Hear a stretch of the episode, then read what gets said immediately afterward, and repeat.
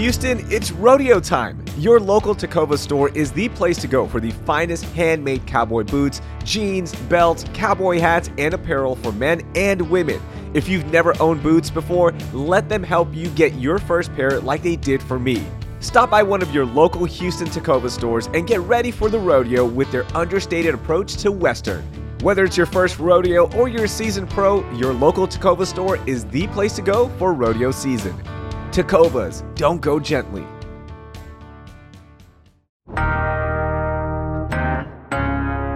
June 19th isn't just your normal day. It's a day that represents the start of a turning point in our country. But even though its impact is big in our history, the reason for celebration seems to be lost on a lot of Houstonians.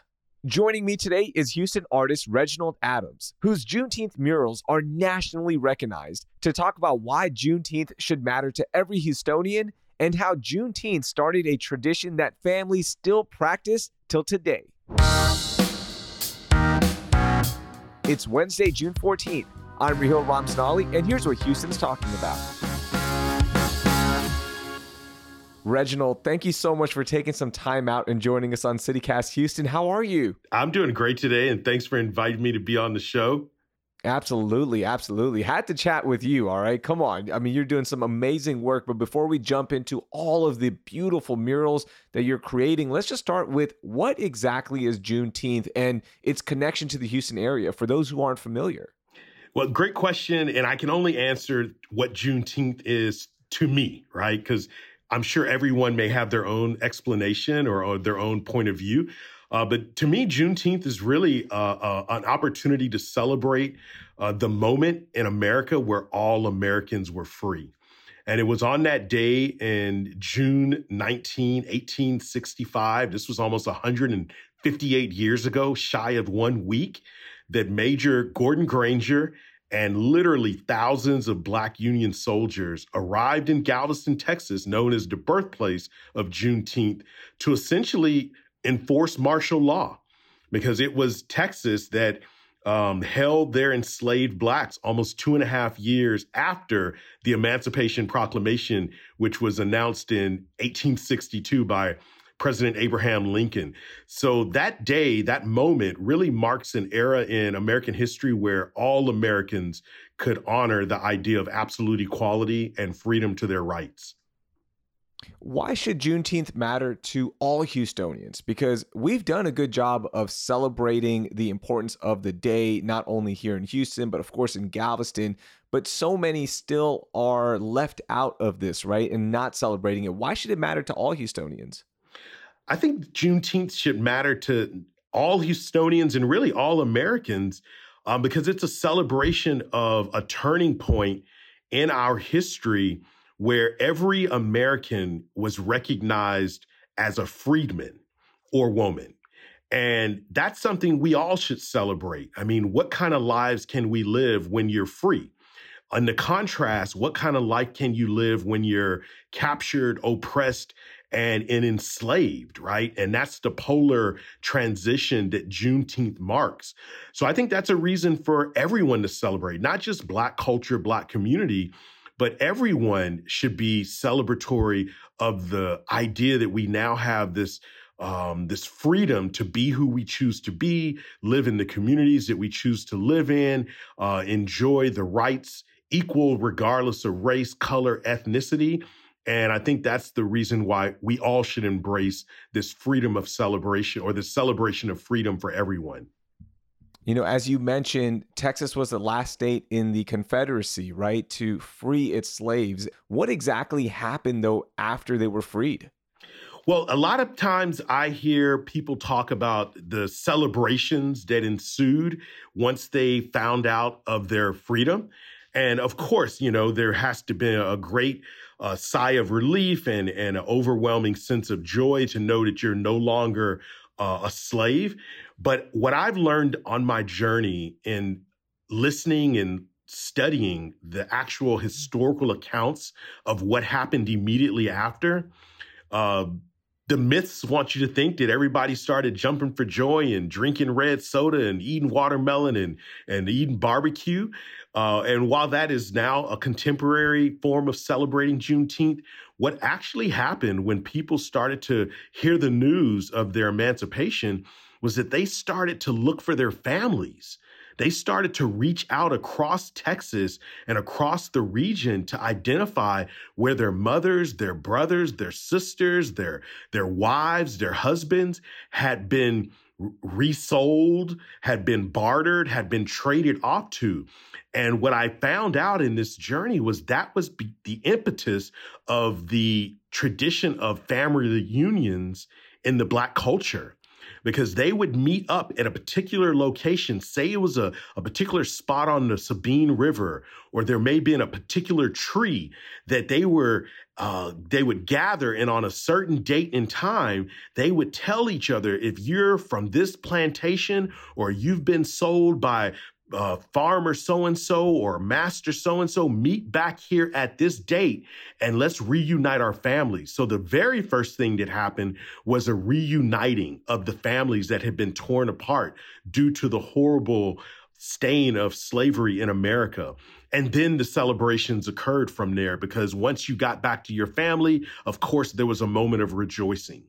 Wow. So, the actual reunion process that so many families have every year, they got the roots from Juneteenth. Absolutely. The Juneteenth was the impetus of the tradition of family reunions in the Black culture. That's why most Black families celebrate their family reunions at the end of June, early July.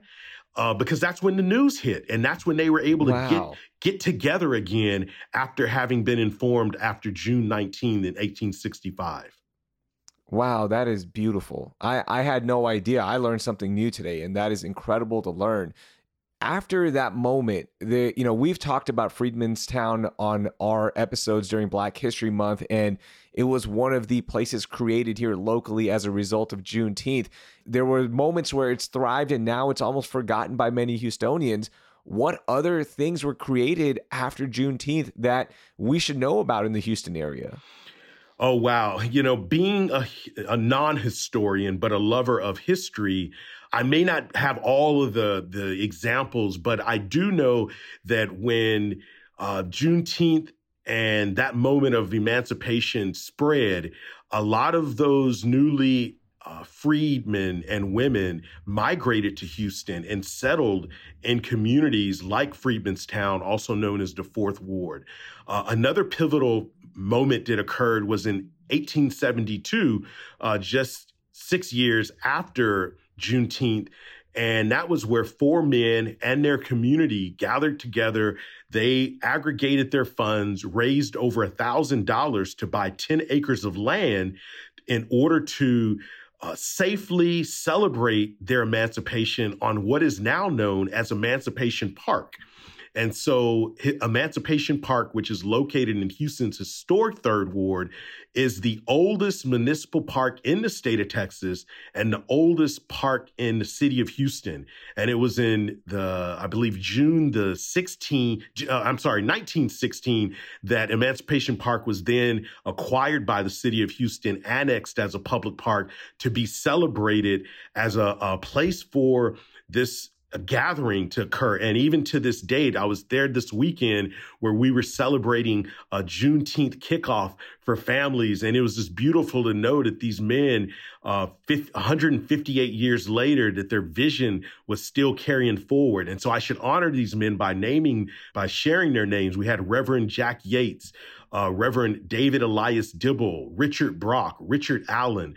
These were the founders of Emancipation Park, and they were a di- direct um, reflection of what happens when these men had their freedom and were able to aggregate their communities around celebrating that emancipation. What is it about Juneteenth that makes you want to continuously spread it through your work, right? You've created the iconic mural in Galveston, and now you're continuing to create even more murals, not only here, but across the nation. What is it about Juneteenth that just helps you capture so many beautiful moments with the murals? The thing about Juneteenth that is so special to me is the calling.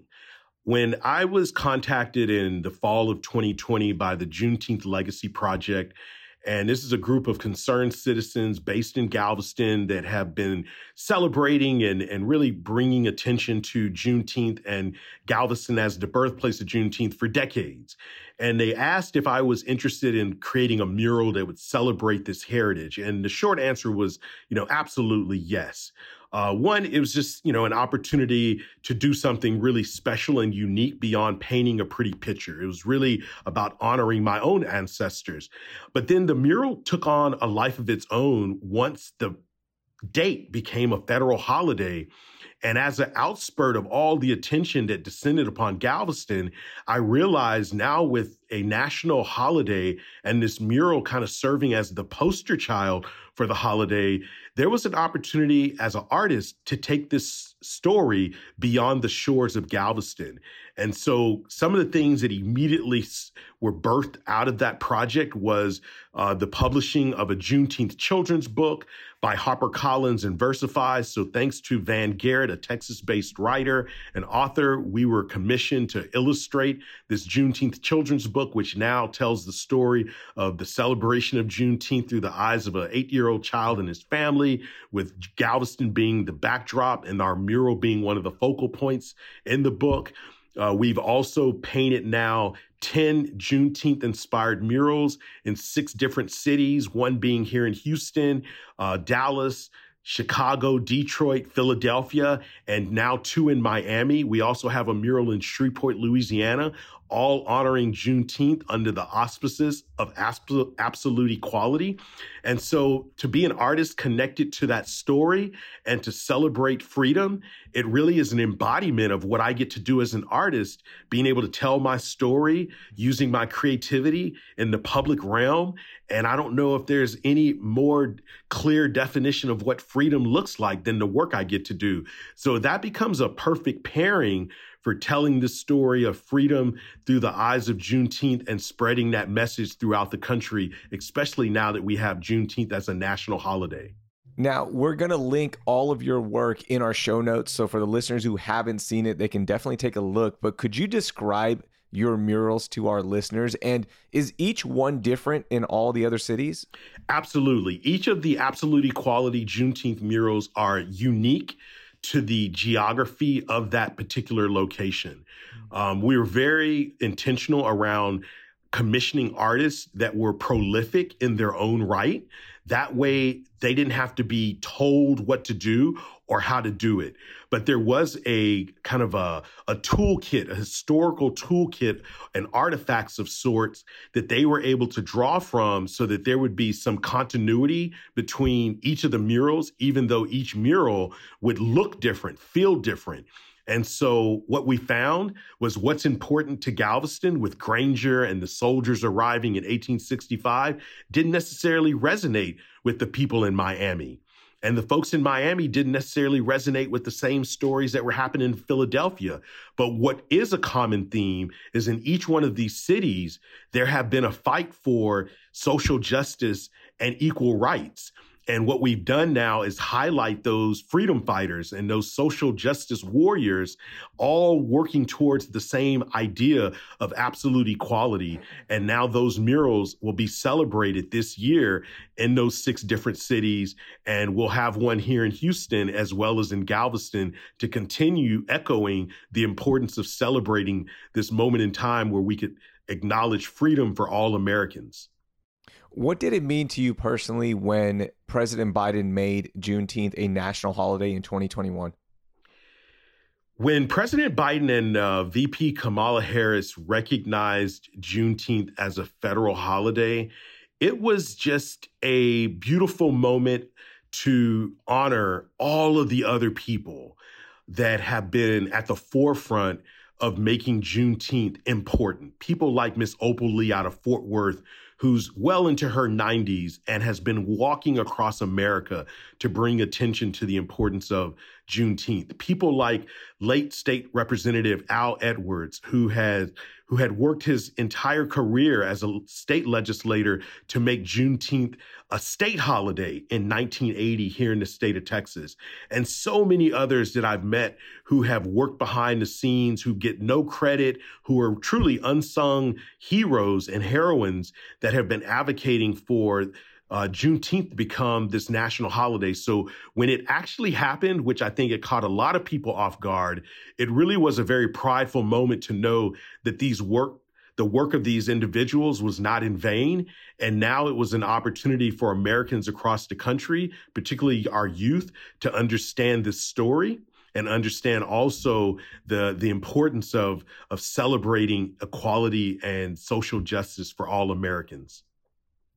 Reginald, how do you recommend that Houstonians respectfully celebrate Juneteenth, right? We celebrate other federal holidays and those are ingrained in us, but with it now being officially a federal holiday for the third year we're celebrating, how do we respectfully celebrate? Um, I have a couple of recommendations on how you can celebrate Juneteenth. Uh, one is the selfless plug, but uh, take a trip down to Galveston, Texas, where they'll be having a plethora of Juneteenth celebrations, almost lasting the entire week. Uh, which will include parades and galas and banquets and reenactments. And uh, if you visit uh, visit galveston.com com, you'll see a calendar of Juneteenth esque events. Uh, there'll be Juneteenth events happening really in every city around the country. So no matter where you are, you should be able to plug in. Uh, and everywhere books are sold, you can find our Juneteenth children's book by Van Garrett, illustrated, uh, co-illustrated by myself, Reginald Adams, and Samson Bimbo Adenugba. So if you're, uh, if you're, uh, if you have children or young people in your life, this is a way of introducing Juneteenth to the younger generation. Uh, I also encourage you to support organizations in your community that may be doing that hard frontline work, embracing Juneteenth and, and advocating for absolute equality and social justice or even make a contribution to an organization that's doing that work. Uh, because it's not a, a, a one stop uh, silver bullet cure to overcoming the injustices that we've seen. And so there's a lot of different ways we can do it. And if everybody plays their part, we can get that much closer to this idea of a perfect union of absolute equality. Reginald, thank you so much for taking some time out. It was a blast talking to you. I've learned so much. I really appreciate it. Oh, thank you so much for the opportunity to speak to your community. Cheers to freedom for everyone and happy Juneteenth, folks. That was Reginald Adams. You can check out all of his murals and the events happening in Galveston with the links in our show notes. Before we go, if you can't tell, it's getting hot. Like really, really, really hot in Houston. We're expected to hit three straight 100 degree days in H Town this weekend, and the city is fighting back by opening 22 cooling stations around the city, plus giving out portable AC units to senior citizens and people with disabilities. Reliant Energy is also stepping up by helping customers on fixed income pay help with their electricity bills during the summer months. If you know somebody that could use an AC unit, you can call 832 393 4301, and you can find the locations of the cooling stations with the link in our show notes. That will do it for today. Thank you for listening, and I hope you learned something new.